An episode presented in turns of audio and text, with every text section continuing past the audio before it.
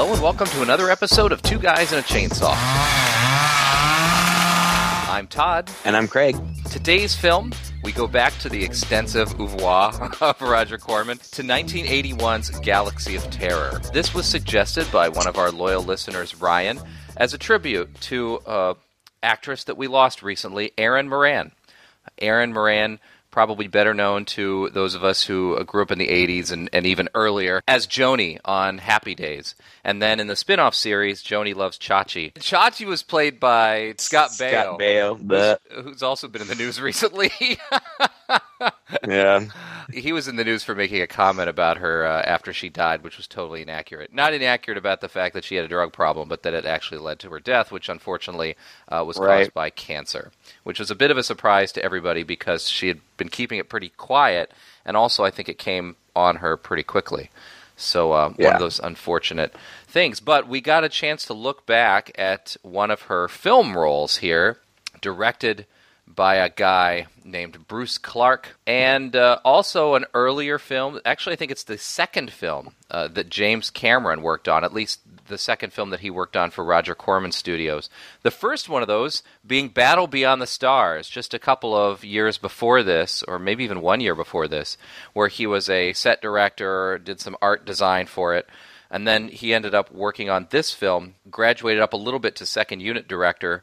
Uh, second unit, for those of you who don't know, is basically another director that directs the, the less important scenes. Oftentimes, the scenes that just involve special effects or close ups, things like that, that the primary director can't be bothered with.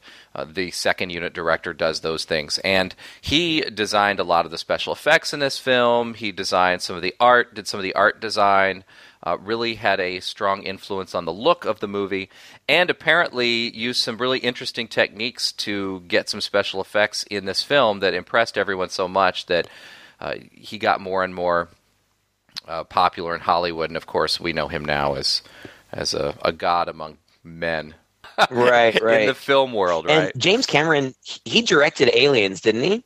Uh, he did. He wrote and directed it. Yeah. There, there's definitely a major Aliens vibe uh, going on in this movie. I mean, you can see where uh, he probably took.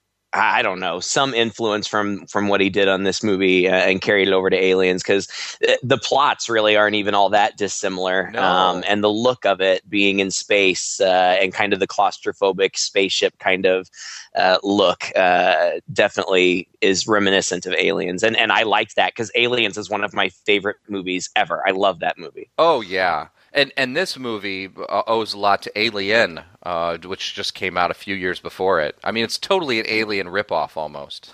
this one, Yeah, it, it's almost like cross Alien with Star Wars, but but definitely lean way more heavily in the Alien direction, uh, and that's what this movie is. And you're right, like even the set design from this almost entirely rips off of Alien, and then completely informs Aliens. And I'm thinking especially about the ship the uh, the idea behind it. You know, like Alien when it came out was pretty groundbreaking in that it showed us a different kind of space. Like Star Wars even showed us a different kind of space as well, right? It's it's this space that's kind of worn. It's kind of it can be grimy at times. It's like a lived-in future, even though technically Star Wars doesn't take place in the future, right? But it's it's like it like a very lived-in kind of quality about it. You know, you have these droids that break down and are kind of cobbled together by different parts, and you know everything uh, about the set design and the production design of Star Wars was kind of unique in that way. And then Alien also went in this direction of instead of space being this pristine, clean, really nice and fresh new thing,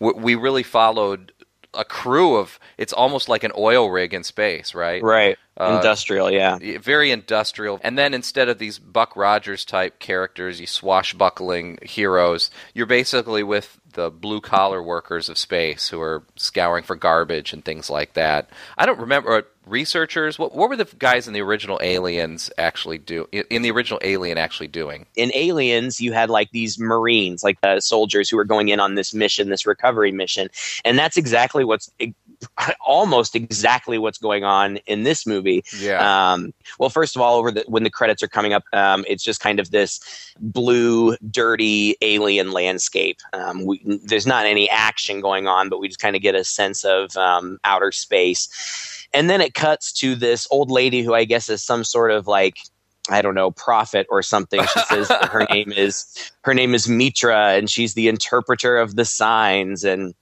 she's sitting there with this guy who is identified as the master.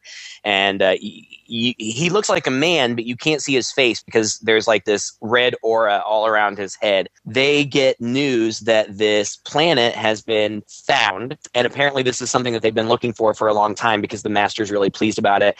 And he says that he wants to send a crew a rescue mission because there had, had been a crew sent to this place and they had never heard back and and they finally were able to locate where they were or something like that. Um, and so he wants to send a, a new crew for a recovery mission.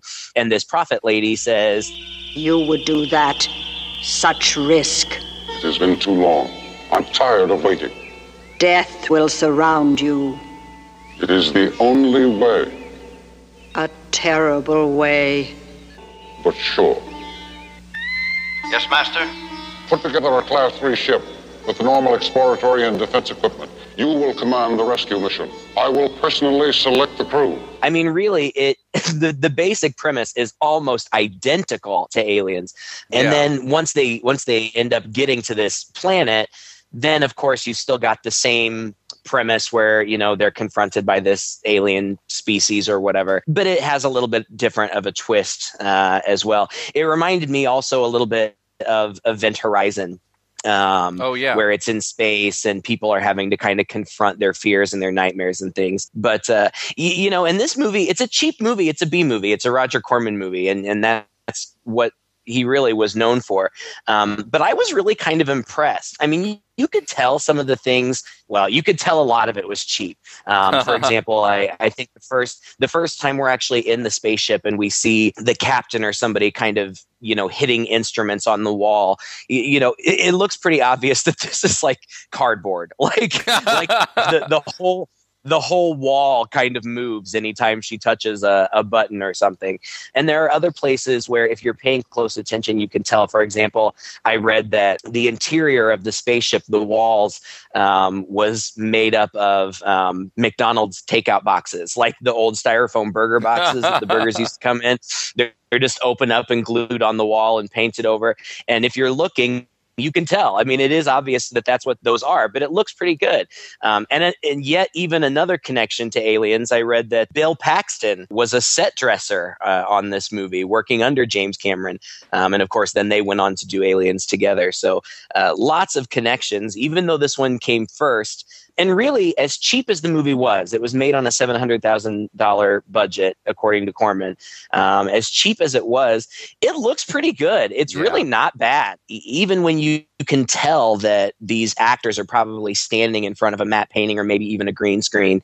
It looks good. You know, it's interesting visuals. It's it's fun to look at. Yeah, I agree with you. And I think if it feels cheap at all, it kind of feels cheap in the filming. Like the cinematography feels a little cheap. But uh, and, and some of the acting and writing. Well, yeah, you know, all the other stuff. Yeah.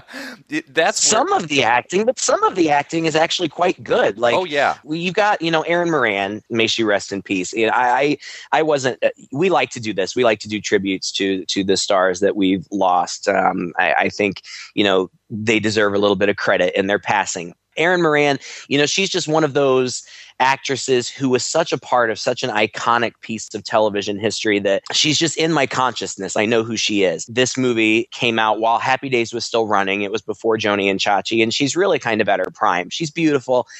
She looks fantastic. Um, is her acting superb? Mm. no, probably not. You know, she worked with the writing that she was given, which was not anything spectacular, but you know, it's definitely a passable performance, and and and she's she's nice to watch. You know, she's pretty, she's likable, um, and you appreciate her. There are lots of faces in this movie that you're going to recognize. Um, there's a character named Core, uh, played by Ray Walston who I was trying so hard to to recognize. I knew I had seen him in a bunch of stuff. Um, I guess he's uh, most famous for My Favorite Martian. Um, he was maybe the main guy on that show. What I what I recognized him from was he played Candy in the John Malkovich version of, of Mice and Men, and I teach that book and I've shown that movie a million times. But he he's a, quite a good actor. And then you've also got a very young Robert Englund um, Yes. playing a character named Ranger, uh, and I really like him. He he's not one of the largest characters, um, but it's fun to watch him. Again, such an iconic guy, and and of, of course known mostly for his role as Freddy Krueger. But just to see him, you know, he's he's young, he's he's fresh, he's he's good looking. But you definitely also see in certain places in the movie little scraps of the scary Freddy Krueger vibe that will will come later.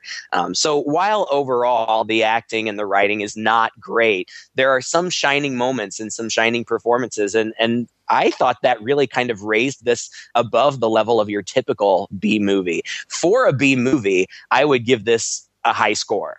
Yeah, I completely agree with you. And you know, while you're rattling people off, another person, Grace Zabriskie, who ends up Yes. playing the cap the the captain in here, is emblematic of I think what the actors are put it into. You've got good actors who are given some pretty goofy roles, and at least in her case, I thought it was the goofiest role, and she hammed it up like you wouldn't believe. Um, oh yeah. the, as the captain, she's supposed to have come off of this earlier mission that's just alluded to. The only survivor of the Hesperies massacre. So she's just got this intensity and kind of ridiculous lines, really, that, that start off the whole movie that are trying to paint her as this tough as nails, doesn't take crap from anybody thing. But honestly, because of the writing, it, it comes off really forced. All crew, this is Trantor. Lift off in 30 seconds. And mark. But Captain, no one's prepared. They've got 30 seconds to get prepared. I mean, like what no space captain would ever do of any ship. You presume because it's kind of this rescue mission, they have all the time in the world to do this. It's not like it's Right. not like, but but she's like, let's push it, let's get it into hyper warp speed or whatever. That's kind of dangerous. We're just gonna do it anyway, and she just does it, putting her crew in peril for absolutely no reason at all, just to add some intensity. Um, to these early scenes and to give her character, you know, this tough as nails attitude. It's so dumb. Yeah. Really. yeah, and, and uh, yeah, and and she again is is another super. She's got such a distinctive face. I mean, if you've watched television or movies in the last twenty years, you've seen this lady. She was in The Grudge. She was in Twin Peaks. She was um, in Seinfeld. She's been all over the place. And when I saw her, she's one of the first crew members you see. And when I saw her, I was like, oh, I love her. She's great. Um, she's really not given much to do. No. She's anchored in the spaceship the whole time until she eventually somehow mysteriously gets fried. I don't even Yeah. really know what happens, but regardless, you know, it's fun to see her face there. And and she like you said, the writing is is so silly, but she commits to it. She does. like She's, she knows what we're gonna do. for. Yeah. yeah, exactly. Um, and and again, it- like you said, while we're kind of rattling people off, um, more me- members of the crew. There's the hot blonde uh, who, who is uh, Demia, uh, who I really didn't recognize, but when I looked at her IMDb profile, I saw that she was from New Year's Evil, um, and that's another movie we've talked about. And I think, I think, don't you think she was probably the blonde in the bar that the guy picked up, I think so. Yeah, she's the one. or the blonde's friend? Anyway, yeah. yeah, yeah. Um, anyway, sexy blonde, big boobs. You know, had to have one of those in, in an '80s movie. And then you've got a character called uh, Q-Hod. I, I don't know if that's how you pronounce it, but he's played by Sid Haig. Um, and, Yeah. and Sid Haig is probably most famous for his work with Rob Zombie in uh, House of a Thousand Corpses and its sequel, which I can't think of the name of right now. Uh, and he's a scary, scary guy in those Yeah. movies.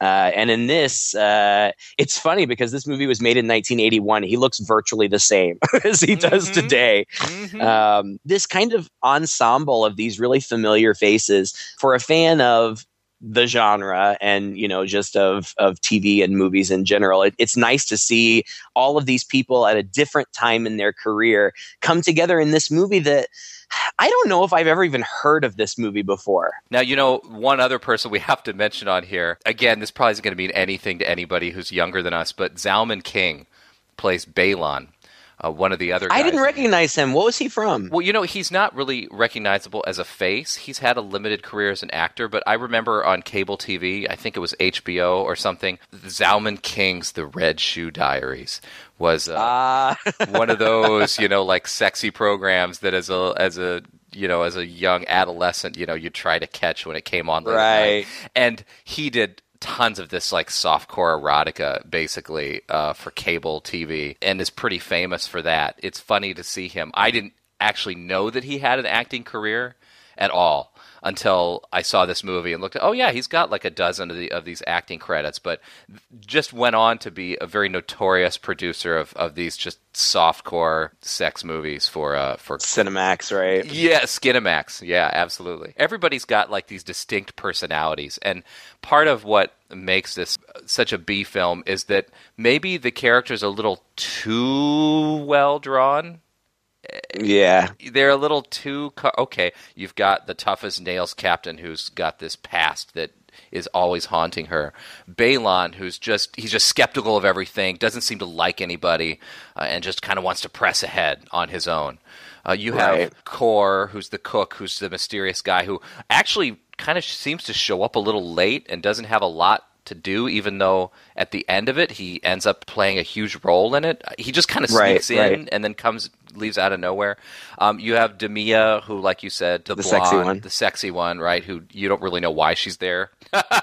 she's supposed to have some Right. talent, but who knows? Uh, Aluma, I didn't get what her role was. Oh no, she was like the psychic. She right, she can sense things. And this was such a strange weird part of this movie. Like I never really understood like she's supposed to have some sort of power, I guess, but Mhm. or, or psychic ability, but I could never really understand what it was that she was supposed to be able to sense. Like she just keeps saying throughout the whole movie, "Oh, I feel it," or "Oh no, I don't feel it." Like, like what? What do you feel? I don't. What's happening? Well- like, I think that she could maybe like sense other life forces or something like that. it's kind of funny because like it appears that like, she's like running the whole operation there for a while like their entire plan is just to walk around with her until she senses something Right. and then they go in that direction i mean you're thinking don't don't they have some devices or something that they can like scan around and you realize they're just going forward because she senses this or she doesn't sense that and at one point she says Absolutely nothing. If there's anything to be found, Captain, I'll find it myself. Balon, I'm psi sensitive. The subtle energies do exist. They even pay me to sense them, alright? I think they're trying to again very clumsily paint this notion of the future where there are this is a profession, you know, that there are people who have these, but it's so clumsy and it's just kind of chucked in there and it doesn't really go anywhere except when it's convenient for the plot at that particular time. Uh, and then Q-Hod is this, uh, as you said, he's, he's, he's like a mute through the whole movie. He's another person who, Yeah. Like, I thought he was going to have a lot more to do, and he really didn't. Well, I, I read that um, initially in the script, he, you know, was just another crew member, much like the rest of them. But Sid Haig thought that his dialogue was was super corny, which I'm sure it's true because the rest of it all is. Um, but so he asked the director if he could play it more like a mute, and um, the director went along with it. And so he only has one line uh, in the whole movie. He's this, you know, we don't know anything about any of them. We don't know anything about their backstories except for the captain who was in some kind of failed mission or whatever. But um, Q-Hod's thing is that he has these like crystal ninja stars uh, that he uses as weapons, and um, his his only line uh, in the whole movie is at, at some point he uses his stars to like prevent a door from opening and and they end up getting shattered and somebody else i think it's um balon tries to give him a gun and uh Q-Hod just says I live and I die by the crystals. that's, that's the only line uh he has in the whole movie but oh uh, my gosh! And he says it with he- all the gusto that you can muster for that line, though. he sure does. He sure does. But He's just got he's got such a distinct look uh, about him. You know, he's I, I think he played is it Captain Howdy he played in House of Thousand Corpses and the other one. He's just got this really gruff look about him and, and he's fun to see in this. Then there's also Cabron, um, who ends up kind of being the hero of the movie, and he and Aluma uh, have some sort of romantic bond. And he's played by Edward Albert, um, who I guess did some work in in the Power Rangers franchise. I recognized him because he was in a movie called Butterflies Are Free with Goldie Hawn, which was based on a play that I was in once, and I played the same role that he did. So Oh. uh, I recognized him from that. But you know, it's it's actually almost kind of too big of an ensemble. Yeah. A- At least that's what I was thinking in the beginning, especially since they all have these really weird names. It's kind of hard to keep track of who is who. But what they do is they end up kind of setting up interesting ways to kill each of them off. Um, and each of those was, in fact, quite interesting and, Yeah. and I enjoyed watching all of them. So I'm, I'm glad that uh, they, they did have this kind of large group of people to play with. We better get to the plot. Otherwise, we're gonna run out of time. They so, like you said, they have to go to this planet. I think it's like Planet Organthus or something. And like you said, uh, Captain Trantor hyper speeds it there, and everybody kind of you know things are shaking and falling off cabinets, and um, the, the people the people are like shaking in their seats and things. And but but they get there, and like they literally get there in about thirty seconds. right. which I thought was so funny. Like, uh, okay, we got to go. We're here. oh, you know what? My favorite part of the sequence is that apparently flying the ship involves just basically flipping a bunch of switches. There's no there's no flying really going on. It's just flip these switches, flip this switch, flip it. well, and everything is so low tech. You've got like a computer screen with just an image of the spaceship on it, and like the spaceship will like tilt to the right a little bit, and then it'll straighten itself out, and then tilt to the left a little bit. But they get there and uh, they go to investigate. I guess this outpost where these other people were. We had seen. I guess I, I failed to mention in the very very beginning. There's just this really short shot of an astronaut running away from something and he's like he's carrying guns and he locks himself in a room and we see something outside the window. It's kind of amorphous like you can't really tell what it is. And then he just like gets thrown up against a wall and dies so we know there's some sort of threat and when they get there immediately they encounter a couple of bodies and like for reasons i don't really understand they immediately incinerate the bodies Yeah. instead of like investigating what might have happened That didn't, Um, that didn't make any sense to me at all. Like it, it, it seems to be a big priority of theirs is like let's burn these bodies as quick as possible. I don't know if they're worried about some kind of infection or something, but like you said, their whole purpose to be there is to figure out what happened to this crew. So the fact that they just incinerate them the minute they come across them um, doesn't make a lot of sense. No, it doesn't. uh, but but they find they find at least two that they incinerate right away, and then they're all kind of walking around. And another thing that uh, I thought was hilarious about this movie was that immediately, anytime they get somewhere, they split up. uh, which, of course, as you know, in these types of movies, is always a great idea.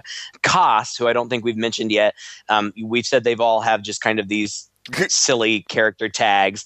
Koss is the jumpy one. His only distinctive characteristic. He's the jumpy one. So um, he's looking around and he's by himself and he sees like this kind of cockroach beetle kind of alien and and he runs away from it terrified and he's so terrified that he can't even speak and doesn't even tell the other people uh, and and uh, but they see that he's terrified and so they all walk off and leave him behind and um, he's then uh, attacked and killed by this insect like uh, alien. And then we jump back into the spaceship where everybody is regrouped. Aluma says something like, I sensed a life force around Koss, but then when he died, it was gone. Like, how did you even know he died? Like, did somebody turn around and go back? Oh, darn it. they don't seem very broken up at Kaz. I was kind of happy that Kaz went too. I mean, first of all, you knew he was going to be the first guy. Second thing, he was so jumpy. It's sweating all the time. He was just super annoying. Uh, it was pretty funny, I it thought. was hilarious. um and, and when they're when they're back there trantor i mean she she drops all these lines about how it was just like this on hespus or hesperus or whatever. Uh, that's that's how it was on hesperus first you don't see anything then they're everywhere. Uh, and like i so i kept thinking that there would be some connection like yeah. between this mission and the hesperus mission but Exactly. really it doesn't seem like there is. No. she just keeps she just keeps making connections that aren't there Oh yeah. But, but then they get on their super high tech computer and they do like this scan of the landscape. And um, when they get to area 419, I don't know what that means. Like the camera goes off. Like there's there's too much energy there or something. And so they they know that that's where they have to go check things out. And so most of them go. I think some of them stay behind. I don't remember who stays behind. The the captain stays behind, and Ranger and Core stay behind. But I think the rest of them go, and they uh, go and they find this alien pyramid, which again is probably one of these matte paintings, or or maybe it's a set that they did with miniatures. I'm not sure, um, but it looks really cool. It does. uh, when they find this pyramid, and then then of course they have to go uh, explore that. So split up, of course, and go explore the pyramid. But it, it's fun. It was a cool set piece. They're really lucky because the minute they land on the planet, they do an analysis of the uh, atmosphere, and they're like, "Well, it's it's pretty crappy out there, but at least you'll be able to breathe." So they don't have to wear like spacesuits or anything, which I'm sure saves Right. a lot of money. but they do wear these like giant packs on their back, and as far as I could tell, the only function of these packs was to be like giant, heavy, cumbersome flashlights. There was Right. there was nothing else that was like in them or that they could do except they had these two lights kind of by either side of their head that shone forward, which, um, from a production perspective, is very convenient for lighting the scene and lighting the faces, and actually has a really neat effect. And again, I you can totally see that in the design for Aliens going forward. The planet, as they're out walking around, it looks very similar. Even like Yeah. coming across a big structure like this looks very similar. And again, the design of their packs and things, except in Alien, you know, they were more like spacesuits and they had a little more function to them than they do here. Right. But uh, yeah, and, and I love when they're climbing. So they end up like literally having to climb this pyramid pyramid to get in and find an entrance. And the whole time they're climbing up, um, the second in command, uh, Commander Ilvar. Commander, Commander thank you, Ilvar. suddenly getting super emotional. Like, like what? you know what I mean? he Yes. stops. He's like, I'm getting old. I'm tired. I'm tired of giving orders, and I much prefer home. You're not old, Commander. No, when I'm looking at you, I'm not. I'm so old. Why am I here? And then Oh, it's goofy. they finally get to this opening and they look over it, and he starts reciting poetry. Like, Yeah, some weird thing about demons and like I I started to write it down and then I'm like, no, this is too weird. I'll just let Todd play the clip. doubt.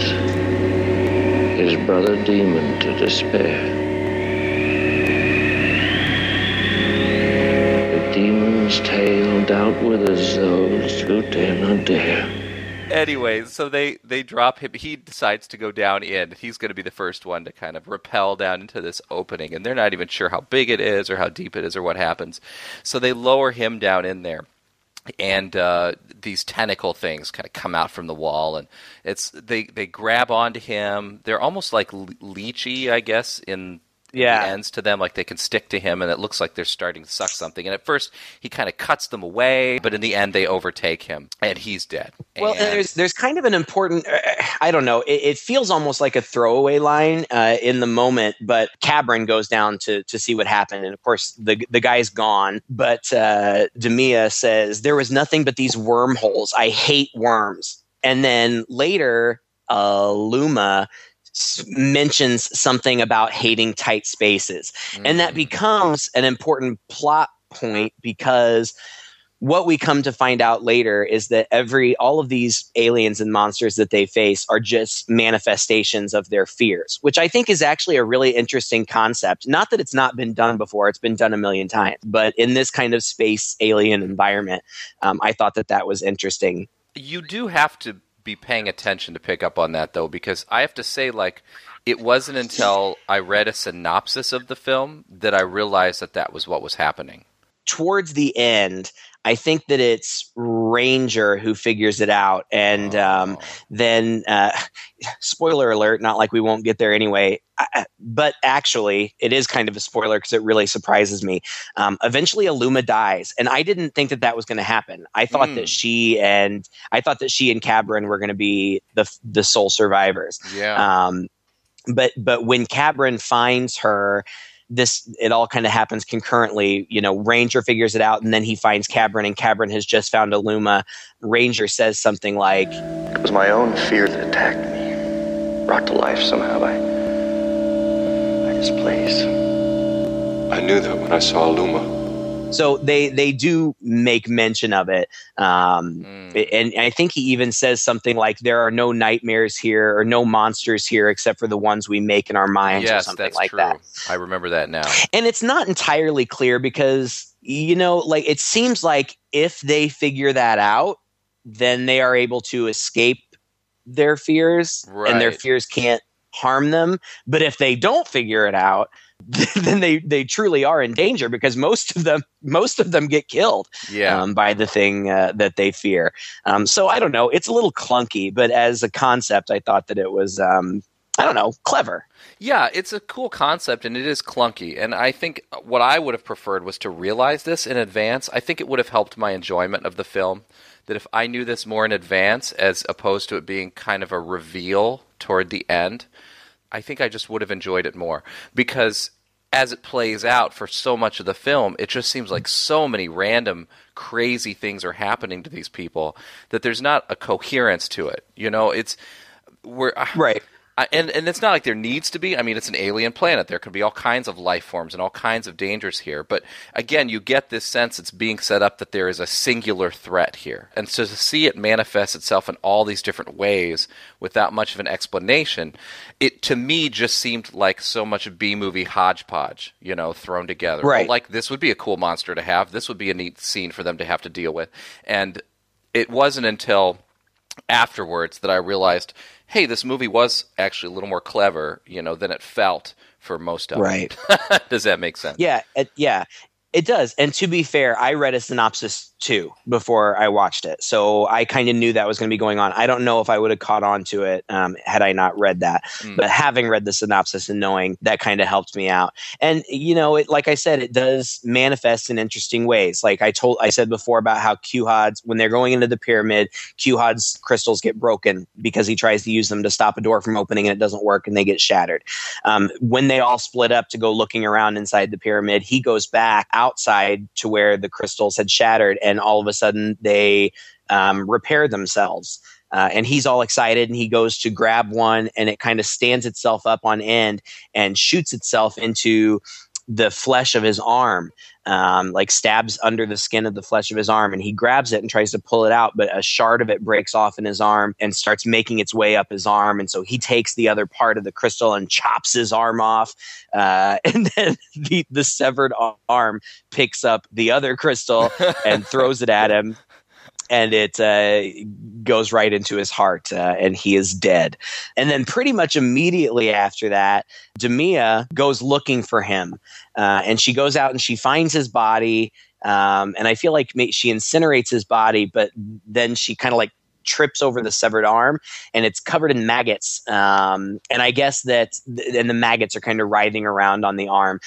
Not that it's important, but a little bit of trivia. I read that that was James Cameron's, you know, effect, and the way that he got the maggots to writhe was by uh, running an electric current through the prop.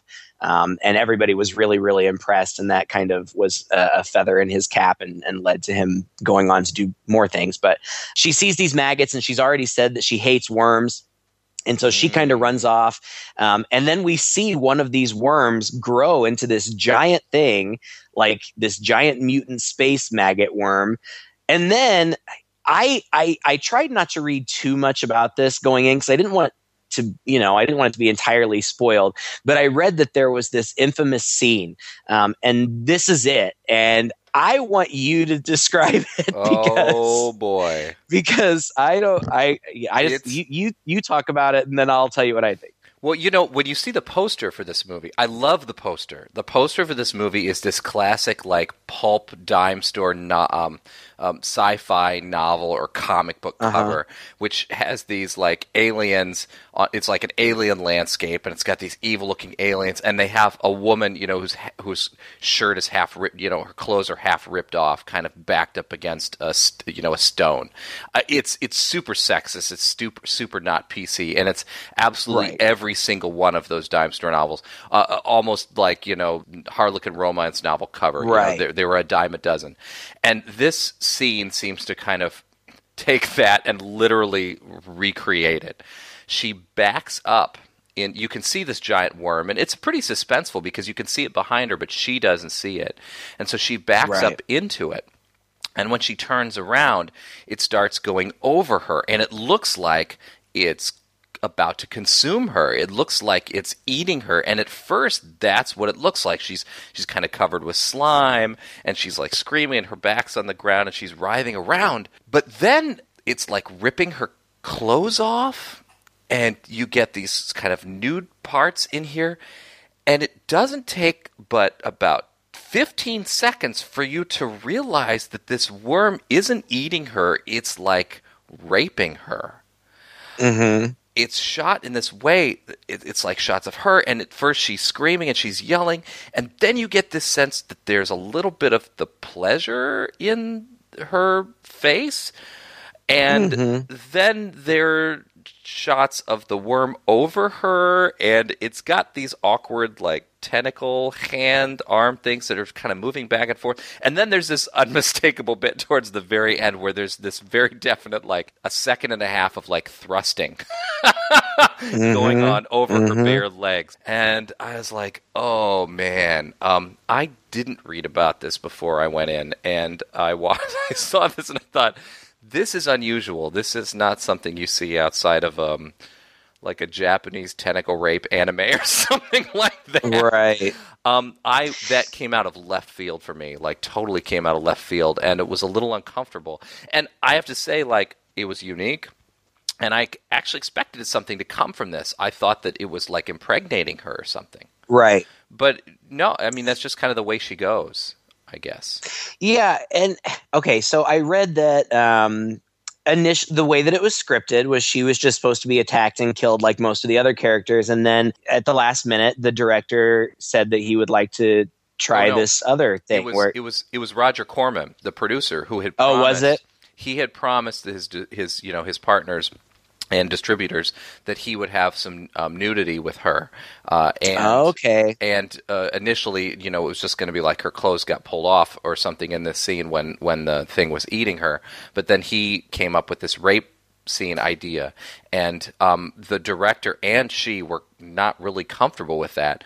So actually, Roger Corman himself took over directing this scene. Oh. Yeah, so he actually directed this scene in the movie, and she was she ended up being pretty okay with it, but she wasn't didn't want to do so much nudity, so they ended up using a body double for a, a bit of, of the nudity in here, and yeah, Gotcha. Okay, well that makes that makes sense. You know, and boobs, of course, in B movies, you know, that's that's you know part and parcel of of the genre, and that's that's fine.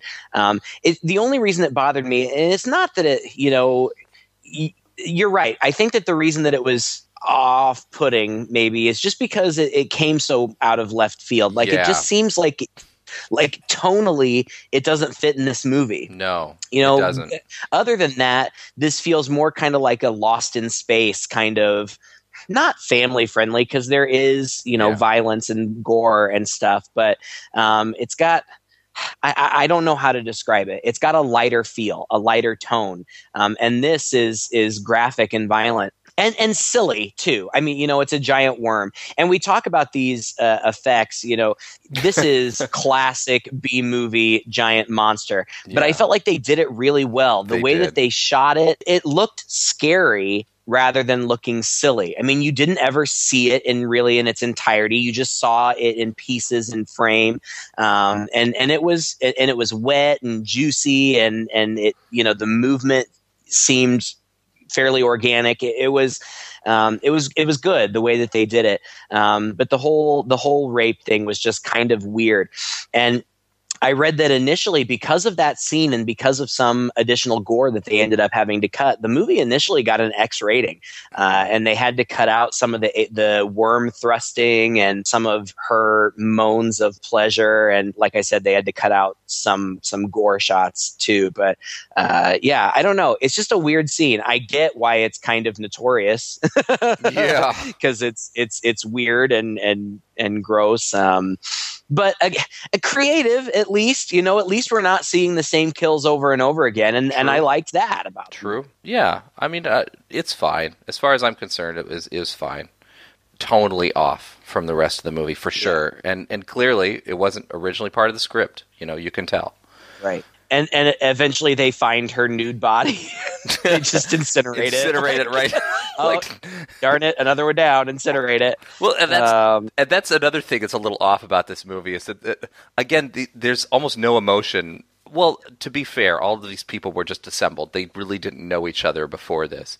But there are times when it's convenient for the plot for them to try to draw some emotional connections between the characters. But generally speaking, when it's not convenient to the plot, they're just fine, like killing people off, and nobody really bats an eye, right?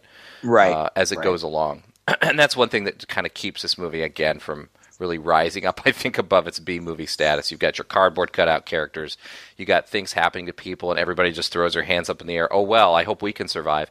And then I think the thing that, that was troubling me as we went through this. So there's a scene where Cook confronts the captain. The captain's kind of going crazy, still back in her ship, Mhm.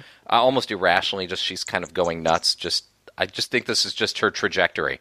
Like like like this was just going to happen to her eventually if you, she sits alone by herself for a while. And Cook again comes in from out of nowhere. I'm not even sure we saw him much before this.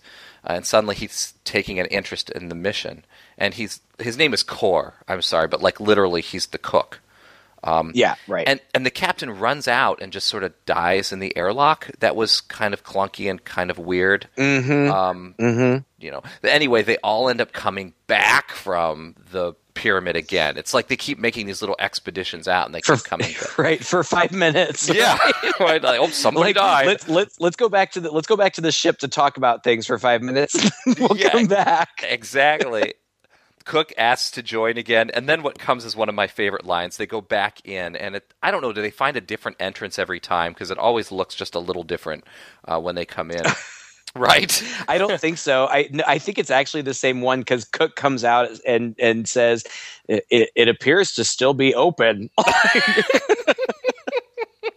My, so I don't know. My favorite line is uh, when Aluma turns to Cameron, and it looks like they're trying to build this kind of relationship. He's the dashing man, and she's the right, whatever, the one who's left.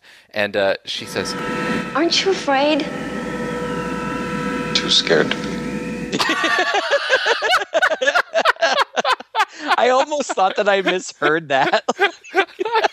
I had to rewind it myself. Wait, myself. w- I don't get it.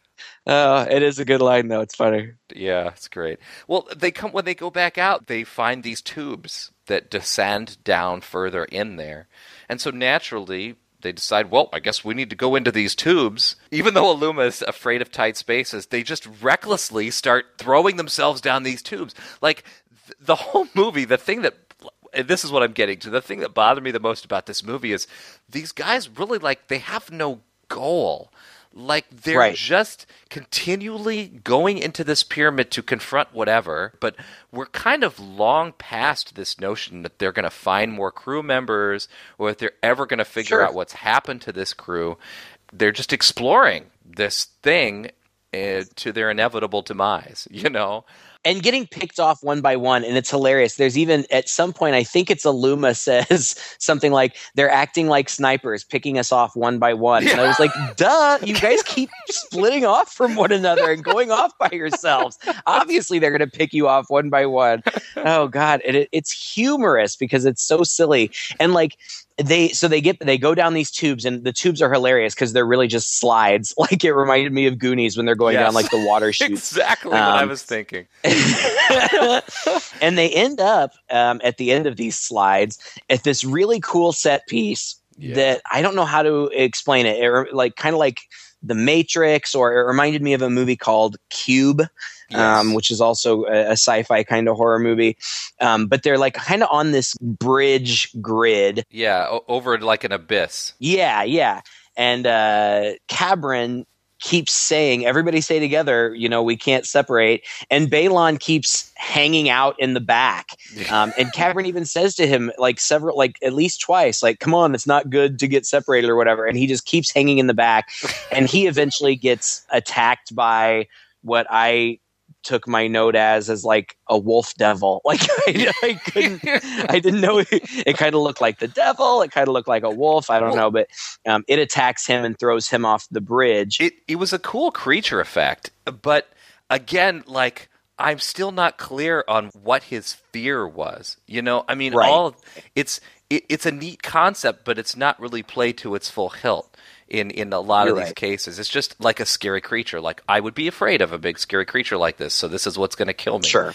And what was coming before this, what kind of separates him from the group, I didn't quite understand either. There was this whole opening and closing the door kind of shtick that it, that revolved Yeah. around this big triangle on the ceiling. Did you get what Yeah, I- what was going on there? No, no idea. Uh, okay. no was idea. so weird. They're like, if you open it, it comes, and if you close it, it goes. Open the door, now close it. Yeah, I don't know. It was strange. I didn't know either. The only thing that really kind of stood out about all of that was Core, the guy we keep calling Cook because he is the cook. He kind of suspiciously seems to be familiar or, or at least kind of like have some insight into what is going on in here. And it, and of course as it turns out he does. Um, but like he kind of keeps going off by himself. It, it's him who discovers that whole door thing with it making this triangle appear and disappear. I have no idea what that was or why it was important. And ranger Robert Englund is is suspicious of of Core because at some point back in the ship, Core had knocked him out for reasons that I don't understand. Um, yeah. but uh, so he's kind of suspicious, and and and it makes us suspicious. But and then like things just kind of kept happening that I didn't understand. No. At one point, Ranger Robert Englund just loses his shit on Cabron for That's right. reasons like I had no idea. Like, wh- what is your problem? I know. I was thinking the same thing. I was like, why is he suddenly going crazy on this guy? And it seems to imply like that he knows him, like that they have some past together or something, but it doesn't fit with what we've seen so far. Quit lording it over me like you were still the patron saint of the Academy, Cabron. Believe me, those days are long past. What? I said quit playing the master with your friends, Cabron. Old buddy. Because I'm done crawling after you. Did you know that, buddy? I'm shredding myself with my own bloody fingernails. Did you know that? Do you even care? It was strange. I liked the scene because Robert Englund really has this intensity in his acting that I really enjoyed, and I Oh, enjoyed yeah. seeing it. But it didn't really make sense. No. I guess you know they just kind of calm him down, and then these triangles, these lit up triangles appear, and Aluma walks through one, and it closes off behind her, and then Cabron. It seems like he's walking through the same one, but it, I think so. he it's ends just- up somewhere else. it's put it's like transporting them to different places. I think. Yeah, and then they yeah, I think so too. And then once they're all transported to these different places, they're like kind of locked in there, and it, it's almost kind of like a beehive kind of thing where they can, you know, there's these there's these panels, these like kind of transparent panels that they can see each other through, but they can't hear each other through, and they can't get through them. It's like a funhouse mirror maze kind of thing, where some Yeah. of the, some of it's glass and some of it's mirrors. And you're right, and like they're all just transported to different parts of it. And then um, Ranger, um, somebody grabs him from behind, and he turns around, and it's him, Robert Englund, playing both of these parts. And and like, there's good Ranger and bad Ranger, and this is where I was like, oh man, I can Yeah. so see Freddy Krueger coming up out of here um, because he's got this just this really min- he's so good at it. Like is. I'm I'm I'm I'm I'm envious of his his talent because he's so good at this menacing, scary look. And um, so, good Ranger and Bad Ranger fight for a while, and Good Ranger shoots Bad Ranger several times. And like Bad Ranger is actually like Terminator Ranger, like he's like a robot or something. And and because of that, because of that, Ranger figures out like, oh, it's our own fears. So I guess Ranger's fear was Himself. facing a Terminator version of himself. yeah. Ugh, weird. I don't know. Aluma is off by herself, and again, like I said, I I I did not expect her to die at all. I thought Mm. for sure that she would be the nice, pretty girl who would make it through the whole thing. But no, she crawls into some kind of tight space and she ends up like like wires or hoses or something shoot out of the walls and wrap her up and like totally crush and and and destroy her and, and Yeah. she's dead I, I kept thinking that cabron would show up and save her because he's like right behind her um, but he's too late and, and she's totally dead and that totally threw me for a loop because i thought that that romantic pairing would be the last ones Yeah, and it and also this one was a little tonally off from the rest of them as well. I mean, it's it's it's a gory kind of movie, but in general, the kills up until this point weren't super explicit, and this one was really gross. I mean, these tentacle things are wrapped around her, and actually, at first, I thought we were in for another tentacle rape scene. It was I was, I was also, too. I Uh-huh. I was getting shades of the Evil Dead too, where they were you know they Yep, were wrapping yep. around her legs and stuff. But then it's just they crush her, and it is absolutely explicit in the crushing of her face and the crushing of her arms and her legs. It's pretty gross. Again, and you can hear the bones snapping. It's yeah it's oh. it's gross. Oh yeah, I mean, hats off to the special effects in this in this. But again, I was not expecting that level of detail coming up. yeah me either Even And I think that that's another scene that they had to cut. And even with it being cut, it's still pretty uh, graphic, especially for this type of movie. And then, okay, so then Ranger and Cabron meet back up and they have this little conference about, oh, okay, well, it's just our fears. There's nothing to fear but fear itself, apparently. Um, but then they're in this huge room, which again reminded me of Alien or Prometheus, or like where they find the engineer's room uh, or whatever. And it's this huge room, and like there's this big. It, it looks like a staircase, but I don't think that there are any stairs there. And um, Core appears at the top. And uh, Cabron says something like, You knew about this, you knew what would happen, or something. And then Cabron climbs a magical staircase that appears stair by stair. And like I again, I didn't get it. Like, were we supposed to believe that now that he knows that he can manifest things, he can manifest this staircase? Is that what we were supposed to think? I I got the sense that Core was manifesting the staircase, but again, I It could be. it could be it could be anything because it's not clear at all. Right. And and so then he gets up there and he and uh, Cabron and Core have this conversation and we find out what has really been going on all along and why Core has seemed kind of odd throughout. It turns out that Core, I guess, is actually Xerxes, this planet master, whatever, with master, the right. red face that we had from the very beginning. And he explains that this alien pyramid is a kind of puzzle for children of an ancient alien race. Yeah. It's kind of a an initiation of sorts to put them through the paces. I guess make them confront their fears or something like that um, to determine who's going to be the leader or who's going to be the king or who's going to be whatever. And that he himself uh, went through this, and that was what made him the planet master Xerxes. I guess he's looking for a successor. Is that what it is? I guess It, I guess so. I guess Even, even in the explanation, his motivation is not entirely clear. No, but yeah, it's it's like an even more messed up Willy Wonka in the Chocolate Factory. Like Yeah. he brought all these people here to test them to see if they were worthy of succeeding him. Um, and the only one, well, and again, plot wise, it doesn't make any sense because we never see Ranger again. Ranger doesn't die; he doesn't go anywhere, but. Oh, Cabron is established right. as the last survivor. I, I didn't realize that. You're absolutely right. and and there's there like I guess atop this weird tower or whatever is where uh, Cora is going to put Cabron through his final test, um, and all of the dead people show up. Uh, and try to attack him, um, and of course they're all in various stages of gore and and grossness. Um, um, like he doesn't even really fight them back. No. Like it's all of them except a, it's all of them except Aluma, and they kind of like all come around him and are like down, like he's on the ground and they're leaning over him, acting weird, and then they just disappear. Yeah. And he wakes up, and Aluma is kneeling over him and, and talking to him. And he he kind of stands up, and she comes like she's going to kiss him, but then she grabs him and she starts throttling him, and he pushes her away, and he vaporizes her or whatever. And then all of the monsters that we've seen kill anybody else show up, and he fights them off. His main weapon is a series of backflips. It seems like he just back, he backflips himself out of everything. That's all he needed to do. And I wish he had told everybody else they could have done the same thing because they would have all been able to defeat these monsters by backflipping away from them dramatically. And then he, he, he finally he defeats all of them, I guess, and he ends up again just face to face with Kor and um and again, like there's no explanation for these things. Like they're just standing there, Cabron and Kor just standing there. All of a sudden, these white orbs of light come out of Cabron's abdomen, shoot into Core. Core's red glowiness goes away. And then Core is like, now you're the master. And Cabron's like, well, I'll never do what you did. And Core's like, you already have because you're the master now. And then Core dies. And then Cabron's head glows red.